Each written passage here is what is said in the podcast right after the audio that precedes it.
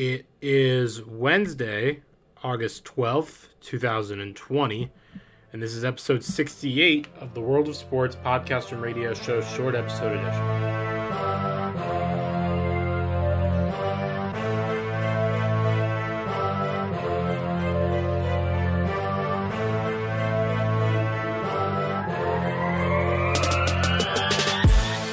Welcome to a Wednesday episode of the World of Sports podcast and radio show short episode edition.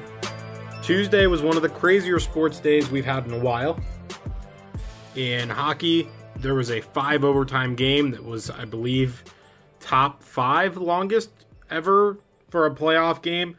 It lasted in, in hockey, it lasted about six hours.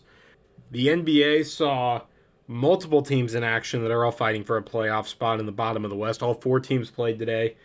And you can listen to the episode from Tuesday to hear about what each team needed to do. But I will tell you that my team, the Suns, won. So did the Trailblazers in kind of a crazy ending. Um, Memphis lost, which is helpful for the Suns, and then the Spurs also won. So a lot of stuff going down there. You can go listen to Tuesday's episode to get caught up on that. But the big news of all is college football. The Pac 12 and Big Ten announced they are moving their seasons to at least the they're canceling for now, postponing, I guess, moving to the spring. Now, there is a very long story to this that I'm going to try to briefly explain how in the world we got here. But for now, it's just the Pac 12 and the Big Ten. The Big 12 announced they're going to play. Um, the ACC and SEC both seem like they're going to play.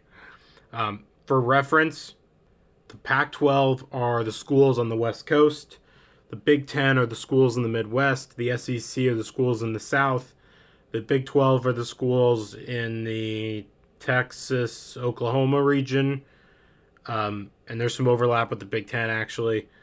And then the ACC is the, are the teams along the Atlantic coast from Florida up through I guess all the way up to Pittsburgh. Um, so just now, I'm saying that because region of the country somewhat matters in this. But for reference, most for most sports in the spring shut down in March when the coronavirus started to pop up. Um, all spring sports for the NCAA were canceled, which means that teams played uh, games that had started baseball, softball, those all stopped now, those students were all given an extra year of eligibility, and it was kind of cleaned up real quickly and moved on. It was all done by the end of March. But to be honest, the idea of fall sports was really kind of left untalked about. In June, there was discussion about whether or not football players could come back, really, in May. It was decided they could come back and work out in small groups. Football season is the first sport to really start. There's some usually some soccer stuff going on but those players don't need as long to prepare. It's really basketball, really football that needs a lot of time. So it was decided some guys could start doing weightlifting and, and some physical activity and stuff like that. Um, and they started in early June. Schools have had a ton of coronavirus cases. Some schools have. Some schools have been very good about stopping it. And that was at least the early spring and the summer stuff. So this these series of workouts have continued now until here we are in early August, and the initial time for the season to start was going to be the first weekend of September. That was pushed back a couple of weeks ago to the end of September in almost every conference. I had Brody on last week, and we talked about the Pac 12 schedule and some of the stuff going on with Arizona.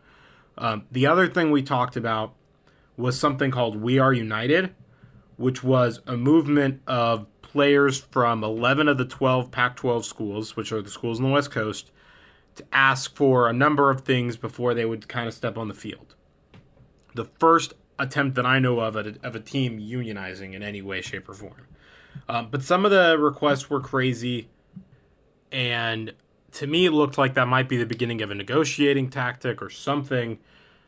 But instead, we really haven't heard anything in the last week or so since they put it out, other than the commissioner of the Pac 12 just saying he would consider it. And so, not much more was said, at least on that topic. Interestingly enough, though, over the weekend, uh, Trevor Lawrence, who goes to Clemson, ACC school, um, and Clemson is a team that was just in the national championship game, came out and said that he wants to play. And, and Trevor Lawrence is an interesting part of this because he has everything to lose and nothing to gain. He's going to be a top five draft pick in the NFL next year, regardless of whether or not he plays. And he's been on and off of social media for a while, but him saying they he wants to play and he wants the sport to go is is a big move forward, right? That's a lot of momentum. And he started a hashtag We Want to Play. He got fellow uh, star uh, Justin Fields, who plays in a different conference, the Big Ten, to go along with it. Um, and and there was some talk about unionizing from them. Now you might ask, what does unionizing mean in the sense of college sports, and, and why does it matter? Well, let's first talk about why does it matter. Every professional sport that is playing or will play has a union. And what that allows them to do is essentially do the job of a union. It allows them to be protected by a series of rules that they all can come together on, that they are all in agreement in. And so when the league sets up their rules, once they have the stamp of approval, of approval from the union, they're good to go. Well, in college football sports, there is no union because they're all amateurs. They're not getting paid. They're not allowed to unionize. But the other problem is that each individual conference is individual.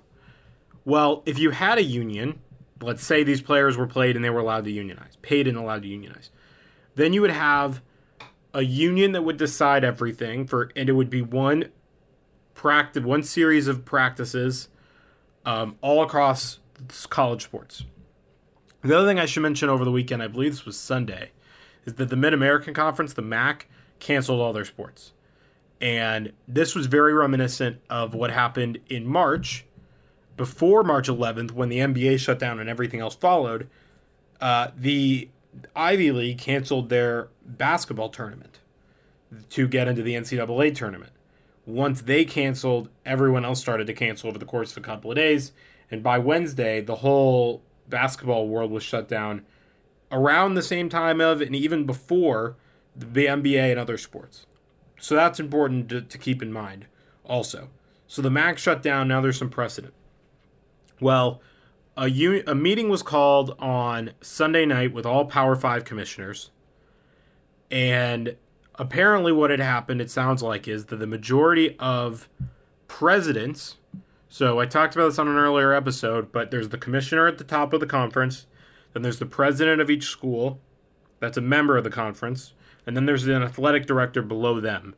And you have to assume that underneath the president of the school, there's a bunch of different people overseeing a bunch of different parts of the university. The sports one is the athletic director.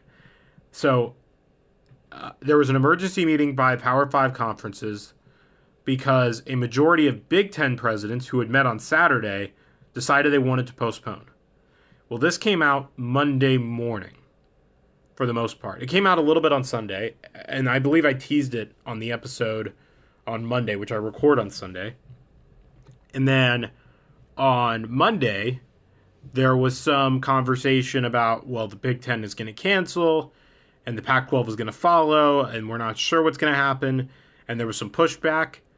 Uh, the coach of the Michigan Wolverines um, Jim Harbaugh came out and said he thinks his players could play and cited all their safety issues or cited all their their um, their safety protocols. One of the things Trevor Lawrence argued both I believe Sunday and Monday was that he believed he believed that players were safer at school, which I will also get into in a second, but let me finish this part.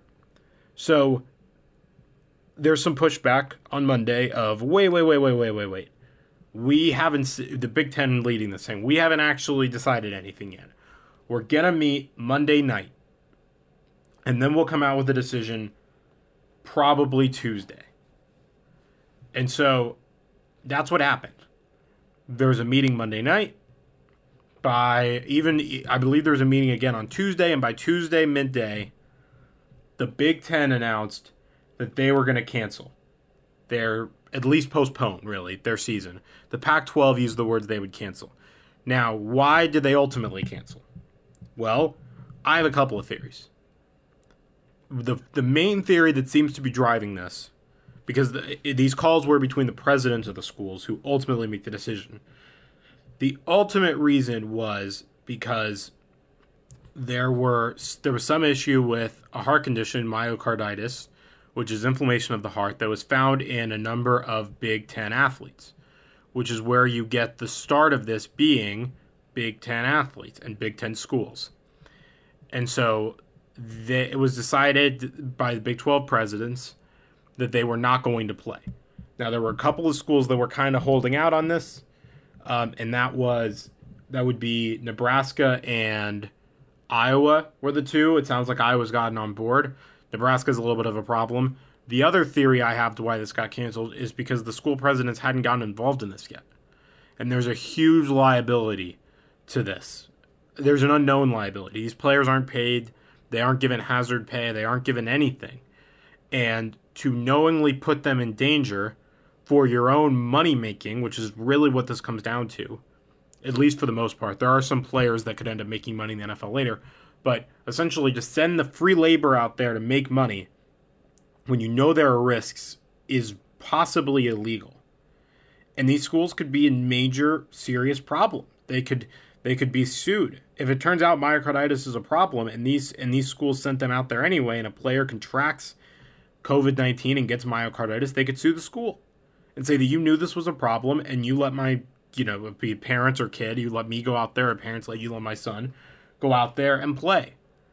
And he developed this. And so, to be honest, to me, I think it's most likely, and myocarditis is definitely a problem. It is, it is the one constant. To me, the athletic, the presidents were not involved in the process until now. The athletic directors have been running everything. The presidents got involved because the talk started to intensify and some of the stuff out of the Big Ten came out and that rose to the level of the presidents. And the president of the school said, We can't do this. We're going to get in trouble. This is from the Big Ten and the Pac 12. And they essentially forced the commissioner to cancel it or move it. Now, they'll move it to the spring, and I don't think they'll play, but that's for now at least what the plan is. Now, the other thing I think is important is the Trevor. Now, Trevor Lawrence brought up something that I think is important. He said, well, the players will have a better, will be safer actually on campus with the football team because they'll be tested regularly, they'll be enforced social distancing guidelines within the school. And I don't know. The problem is that you're assuming these players are going to be on camp. Everyone's going to be on campus, not just these players. And that's a really big assumption and a really big problem. And, and one of the holes in this entire flaw, and the holes in the entire argument of, of Trevor Lawrence's idea is but that's assuming you're going to be on campus. Now, he, Trevor Lawrence is also arguing at home he thinks some of these players don't have necessarily the access to healthcare, and that's a possibility. But overwhelmingly, there's some belief that there's just going to be kids on campus, and that therefore, if there's kids on campus, the players are going to be on campus, they can go and play. Well, first off, it's an added risk to play football. If someone has coronavirus and you're on the offensive defensive line, you're more likely to get it than you are walking around with a mask on campus. But I don't know that every school is going to stay in person, even major schools from Power Five schools. I don't know that that's necessarily going to happen. And if you start a football season in September and you intend to play it, and the school in October decides they're going to send everyone home because they have an outbreak, what do you do? You're you're going to keep the free labor that you're not paying anything for, that you're not truly protecting probably enough because you just can't I mean, baseball has shown shown that unless you're in a bubble, you can't protect properly. You're going to try to do all that while they're not, while their classmates are all at home because you've decided it's not safe for everybody else. That's an argument that you can't seem to win, and that's what the Big Ten and Pac-12 decided. And it is unfortunate that players might have better access at school. One of the solutions is that you just give them better access at school, regardless of whether or not they're playing. You you bring in the players and say, listen, your athletes at our school you we're giving you a scholarship to play here. We are going to take care of you. Come by and we'll we'll test you and wear masks and do stuff like that. And there was some conversation in the SEC, I believe it did this last Sunday, uh, last Monday actually, uh, of players in the SEC saying, "How are you going to protect us?" And they said, "You know, you need to tell your classmates to follow the rules." Are you kidding me? Schools are already going back. There's parties already, and and you think a football player is going to walk up and be like, "Hey guys, like." I need you to, to all leave it, it because we, we're trying to play football here. No, these students aren't going to care. I'm a college student. I'm telling you, they won't care. Maybe at some schools, but not at not at every school, and definitely not at schools like mine. And the Big Ten and Pac-12 realized it. Now, the ultimate factor was the heart condition, because that's the that's the one that's traceable. It's also life changing. Um, and and at the end of the day, we're a, we're we're a sue happy country, and these schools are always afraid of getting sued. Now, the big question you might ask is why are the Pac-12 and Big Ten stepping down, and the other three big of the Power Five are still going to play? And to be honest, I don't have a great answer. Other than it's just worth too much money. Now, there may not be afraid, these other schools may not be afraid of lawsuits. They may figure they can win them. They may not even figure the lawsuits will exist. The SEC, Southeastern Conference, makes a lot of money from football, and they will be in a serious, the schools themselves will be in a serious financial predicament without it. They may decide that it's just too important. Now, the idea of using free labor essentially to, to make that much money and doing it despite the health risks is a problematic process but these schools are in the South, where politically it is safer to play, where it is more accepted to take the risk that people are willing to take, where and this is a little bit of an issue. There seem to be the, the, the doctors in that part of the country seem to be differing from the doctors in other parts, and that's a huge factor in this. By the way, the idea that the ACC had a doctor that came out and said they could play. The ACC schools are generally in the South and Mid Atlantic region. But the Pac 12 and Big Ten said, no, you can't. That's a problem. For now, the SEC, I think, is really trying to buy time. The ACC sounds like they're, they're, they're ready to go and they're going to play. The, the SEC is trying to buy time. They're trying to figure out more. I think they're waiting for the NFL to start. I think they're trying to figure out what kind of testing process they can have. I think they're trying to see if their own schools make it. If they have to send kids home, they know they can't play. I think they're trying to wait for the virus to get better before they try to play. So for now, they're all on track. We will see what happens. Now, the problem for the Big Ten has been Nebraska. And this is one that I have a hard time with because Nebraska really wants to play. For them, college football is like the SEC, it, it makes their economy.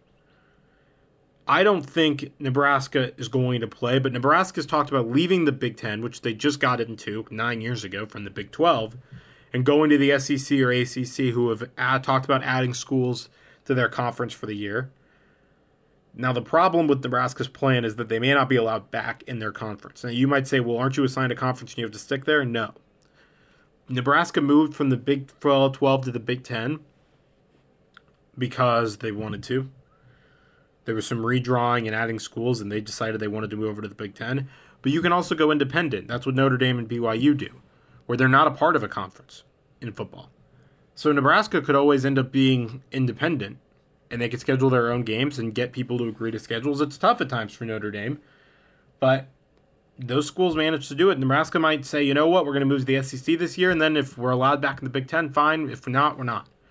But for now, losing college football is a big deal everywhere, and the ACC and SEC are going to try to power through it and, there's billions of dollars on the line, by the way. Some of these towns have million, billions of dollars that flow through their economies just by having college football. Now, there even might be some idea of having fans, which I highly doubt, but it's possible. And I can't acknowledge that it's not a, poss- a topic of discussion. But for now, the big issue in college football is what's the actual medical advice? Myocarditis seems to be a real problem. And they have to figure out what kind of risk it has. And, and this does affect a little bit of college basketball to be honest.